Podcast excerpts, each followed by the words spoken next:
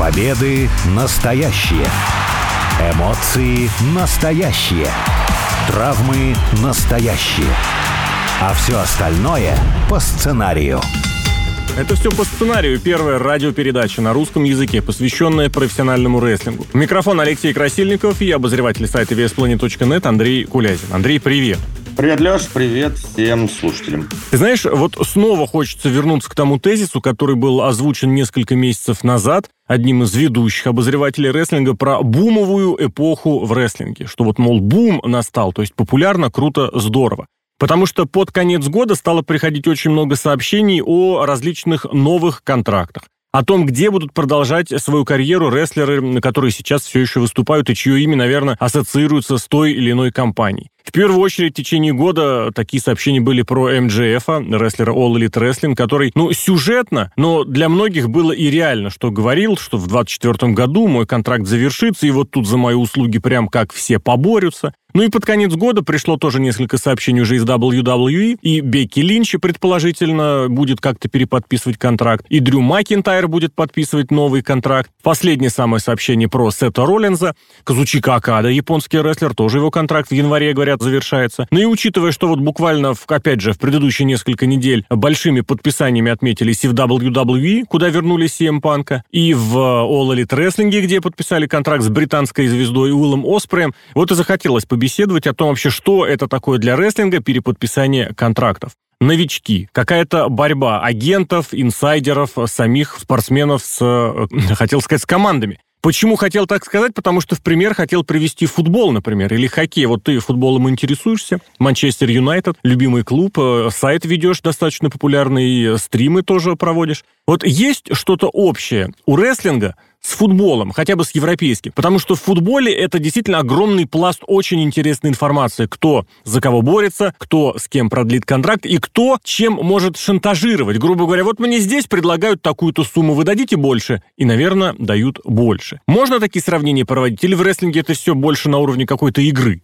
Ну, проводить сравнение, конечно же, можно, и если за что можно благодарить Elite, так это действительно за появление некой конкуренции как раз-таки в этих контрактах. Раньше, до появления AEW, естественно, была одна единственная топ-лига, это WWE, куда стремились все, и всем было плевать, как ты сильно предан Инди, то, что ты вот чисто за рестлинг, а не за спортивные развлечения. Если приходил WWE, ты идешь и подписываешь контракт. Аналогично, если брать в футболе, можно, конечно, привести парочку-тройку топ-клубов. Это, безусловно, Реал Мадрид, который за кем бы ни пришел, Кого бы ни взял, футболист с 90% вероятностью выберет мадридский Реал. В свое время это был Манчестер Юнайтед также, но сейчас уже больше все-таки идет смещение к нашим соседям в виде лица Манчестер Сити. Точно так же, если они придут, то, скорее всего, заберут. Ну, а вот э, между остальными, да, идет конкуренция, идет э, борьба за контракт. В футболе агентская деятельность намного более развита, и как раз вот эти всякие вбросы о том, что а вот э, условный Хитафи предложил на 100 тысяч больше зарплаты. Все понимают, что это, конечно же, вранье и вброс. Но, в принципе, это другая команда, там условный Вильяреал. Намного так напряглась и все-таки вынужден продолжать переговоры. В рестлинге с этим посложнее.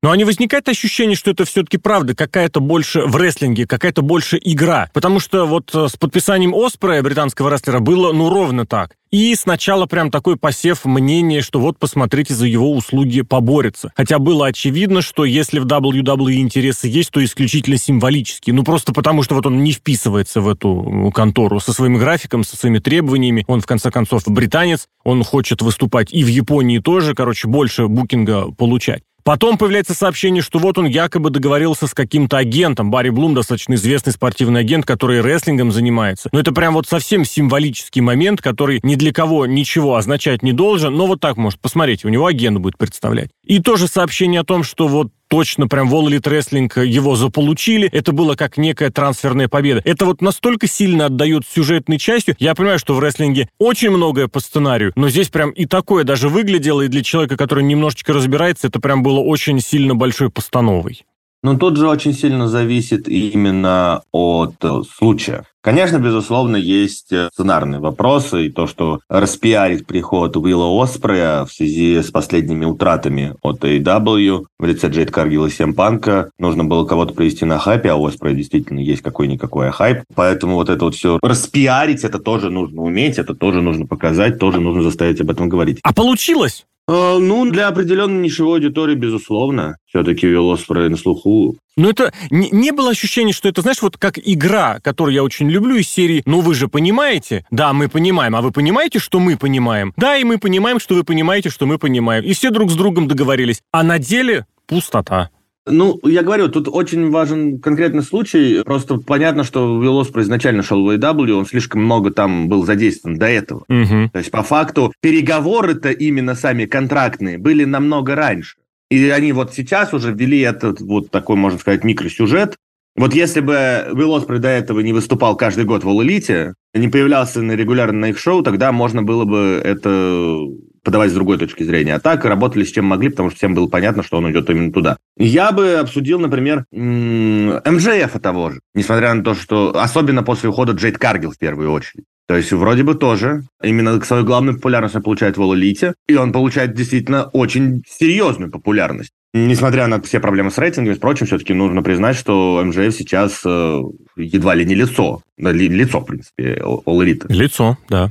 Вот. И сейчас, если будет разговор о переходе в WWE, то он будет очень актуален, потому что совсем недавно был прецедент, когда лицо женского дивизиона взяла и ушла спокойно себе в WWE. И то есть тут действительно будет борьба, и все эти слова Максвелла будут не в пустоту. Как, например, слова Тони Хана про Уилла Оспрея, что, ну, подача того, что выиграна борьба за контракт. Все очень сильно зависит тут э, именно от э, конкретного случая подписания. Конечно, я вот к тому и вел, что если говорить про Каргел, то такие разговоры ходили по большей части закулисные. А, ну, то есть инсайдерские, обозревательские. Если говорить про Уилл Оспра, это тоже подавалось как бы вне передач. МДФ это давил прямо в эфире. То есть было видно, что вы хотите поверить, вы хотите, чтобы мы поверили, что это настоящий сюжет. И вот тут дополнительный фактор такой, знаешь, тоже появляется, фактор инсайдеров, обозревателей, которых в рестлинге не так много, и ты практически уже привык, что если вот сообщение от Fightful, такая контора, это практически официально от All Elite Wrestling. Если от Pro Wrestling Insider, это прям вот персонально от игрока личная информация. Если условно Ник Хаусман, это прям персонально от CM Punk. Ну, ты понимаешь, потому что у них такая специализация.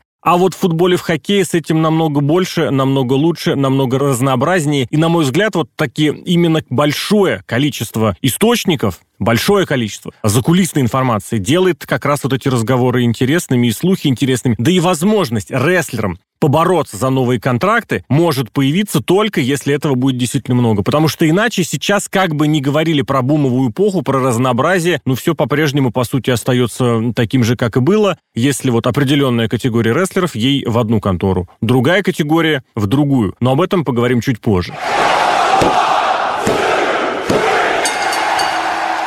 Но в целом разнообразие это действительно есть. Я предлагаю сейчас немножечко побеседовать о тех плюсах, о тех возможностях, которые появляются в разных компаниях. Потому что если в 90-е мы заглянем, там было вот две большие компании WWF, WCW, и ты тоже примерно понимал, если ты вот за большим зрелищем, за большим мейн-ивентом, за большим титулом, то тебе в WWF, конечно. Если ты невысокий, допустим, рестлер, или если твоя специализация это какой-нибудь технический стиль, то тебе, наверное, будет интереснее в WCW, тебе там больше предложат, больше возможностей реализоваться отца дадут. Ну, и CW был, но там особая ситуация с деньгами и с популярностью. Сейчас мы же видим очень разные варианты, потому что есть вот этот традиционный гегемон WWE. Есть у него же, у этого гегемона подразделение NXT, где тоже определенная категория себя чувствует спокойно, а за пределами ее нет. Есть тот же All Elite Wrestling. Есть возможность таки отправиться на вольные хлеба и попробовать себя в Инди. Можно ли говорить, что вот у каждой страны есть такие плюсы? Или все-таки здесь будет, знаешь, из серии, где предложили денег,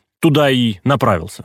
Опять же, можно вернуться, к примеру, Уилла Оспрея, потому что в первую очередь, я думаю, там вопрос не в деньгах, а вопрос в том, что он сможет совмещать несколько работ для себя. Я не думаю, что он будет эксклюзивно в All Elite Wrestling. Так, в принципе, как и многие представители All Elite, спокойно уходят на выступления в Мексику, в Японию, в Индии. С этим нет никаких проблем. Поэтому, конечно же, не только фактор денег играет. Другое дело то, что вопрос о каких деньгах. И я бы сказал, что в этом плане выигрывает All Elite. потому что там э, безлимитная карточка абсолютно у человека, а в WWE все-таки считают больше денег. Я привык так характеризовать то, что WWE это вот прямо максимум профессионализма, All Elite это максимум для комфорта. То есть внутри там э, именно ты собираешься со своими друзьями, провести хорошо время. Но обрати внимание, хороший тезис, но в последний прям год, наверное, все очень сильно меняется. Потому что и в WWE активно разбрасываются, ну, как это сказать, возможностями, вариантами, и свобод дают побольше. И если посмотреть график выступлений, то расписание стало намного менее свободным для рестлеров. Если еще лет пять назад можно было представить, что рестлер топовый, э, активный, востребованный, проводит более 200 матчей в год, сейчас вот у лидера Доминик Мистерио и Коди Роудс, они вот буквально недавно провели по сотому матчу матчу, а это вот было в конце ноября, в начале декабря. То есть почти в два раза реже рестлеры стали выступать. Стало больше времени на себя, стало меньше этих переездов, которые раньше были обязательными. И в то же время в All Elite мы наблюдаем закручивание гаек, появление меньшего свободного времени, какое-то ограничение для вариантов. Если мы видим какой-то якобы креативный букинг, он может сводиться к тому же ровным счетом, что было в WWE, как, например, вот Си Джей Перри, она же бывшая Лана, Русев, он же теперь Мирослав Миро. Вроде бы казалось казалось бы, иди креатив, нетушки. Запрещают принимать букинг в Индии. Джон Моксли, Эдди Кингстон в этом году отказывались уже от такого букинга. Какое-то сближение все равно происходит, нет?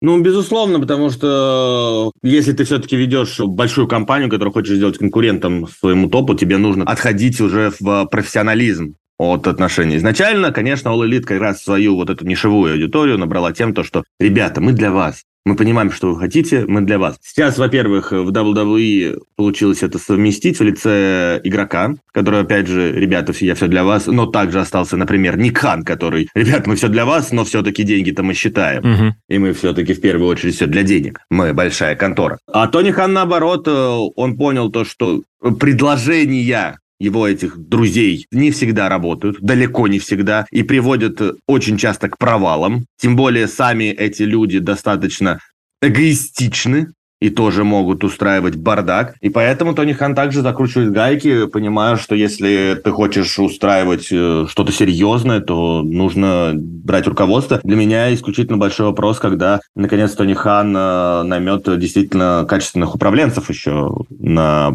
посты, не, опять же, не по знакомству, а людей, которые доказали себя хотя бы в том же WWE, которые себя уже показывали, как качественные управленцы, которые могут устраивать э, шоу на дистанцию. Если обратить внимание как раз-таки вот еще на два места возможных для работы, таких вот прям отдельно выделить, собственно, Impact Wrestling, собственно, NXT, что здесь, что с такими плюсами? Потому что NXT в течение нескольких лет было вот прям действительно закрытой такой конторой внутри другой конторы. То есть туда приходили инди-рестлинги, инди-рестлеры небольших габаритов, получали там хорошее внимание, но было понятно, что больше им никуда. Обратно в Индии другая совершенно зарплата, это невыгодно. В основном ростере их вообще не ждали. Импакт тоже, который вроде бы на словах очень много репутационных таких хороших высказываний про них говорит в последнее время, но это тоже какая-то прям даже не вторая лига, третья, четвертая, я не знаю. Сейчас здесь есть какие-то перспективы? Ну, про NXT перспективы-то очевидны. Это, конечно же, основной рост WWE. Если э, ты хочешь именно расти в направлении известности, то, конечно, ты будешь выбирать NXT э, как э, такой хороший плацдарм, и дальше себя показывай, дальше подстраивайся под правила игры, и, возможно, ты получишь место в основном ростере. С TNA ситуация, уже с ныне воскрешенным вновь TNA, ситуация неоднозначна. Угу. Потому что, с одной стороны, компания уже погрязла вот в этом, знаешь, я то, также фанат киберспорта, там есть такая фраза «тир-3 болоте». То есть, э, вроде бы, как бы команды, да, на слуху там есть, но ты понимаешь, что от них ничего не ждут. И вот сейчас, при этом ребрендинге, при опять новых договоренностях, быть может, как-то получится вернуться хотя бы, приблизиться как-то к All Elite по рейтингам, хотя особых перспектив поэтому не видно. Но это ТВ-шоу, и если тебя интересует именно ТВ-время, но при этом совмещение с э, другими компаниями, то TNA для тебя очень хороший выход. Э, ты же будешь получать зарплату не только от TNA. Там очень мало рестлеров на эксклюзивных контрактах. Угу. Они все равно будут появляться во всяких Индии. Э, за то, что ты даже засветился на ТВ, ты все равно свой контрактик да повышаешь. Ну, вопрос в том, что сам TNA, сам импакт никуда тебя не выведет и ничего с этим не сделает. А вот что касается Индии, здесь уже я сам бы хотел сказать, потому что, да, не так много рестлеров на это решаются, но вот сейчас как раз мы видим, э, как несколько уволенных рестлеров получают возможность себя там проявить. Мы видим, Долф Зиглер набирает букинг в Индии. Мансур и Мансуа, как он, Мансуа и Массе, Массе тоже туда направляются. Ну и классический пример последних нескольких лет, Зак Райдер, он же Мэтт Кардона. Чуть э, ранее было схожее у AJ Стайлза, которого звали в WWE, он сказал, не пойду на деньги, которые вы мне предложили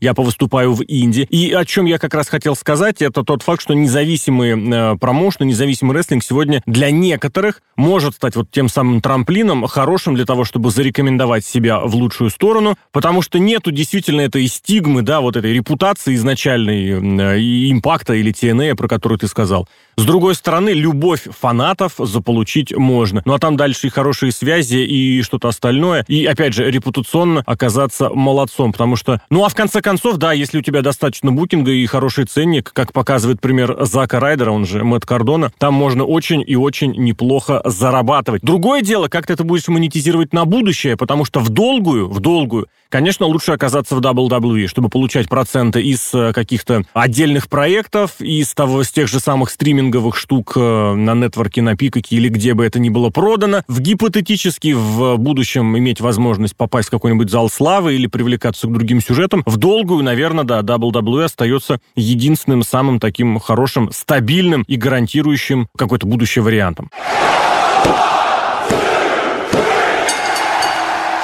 Ну и действительно вернуться к тому, э, стилистически, кому удобнее куда идти. Я упоминал, как было в 90-е, когда можно было, просто понимая, какие у тебя интересы, перспективы сильные стороны, сразу определиться, где тебя ждут. Более тягучий южный такой рестлинг, пожалуйста, WCW более прыгучий, но, допустим, при этом яркий, гиммиковый какой-то вот вычурный, это Северо-Восток, это WWE. Сейчас же можно каким-то образом вот это распределение сделать? Мне одно время нравилось так в WWE предполагать, что если весь ты такой из себя поп-культурный, звездный, то тебе на красный бренд на Ро. Если ты такой спортивно ориентированный, пожалуйста, на Смакдаун. В последнее время это размывается. Вот такое э, распределение есть ли сейчас? Потому что я могу сказать однозначно вот про тех, кого сейчас набирают по программе NIL, или кого, в принципе, набирают в NXT, что если ты начинающий с нуля рестлер с хорошими спортивными данными и хочешь что-то вообще заполучить, тебе однозначно в NXT. Больше ты нигде ничего не получишь. Ни в какой школе рестлинга, ни в Индии, ни в All Elite. Вот правда, стараться изо всех сил туда попасть. Почему? Потому что это будет база, причем хорошая, качественная и перспективная.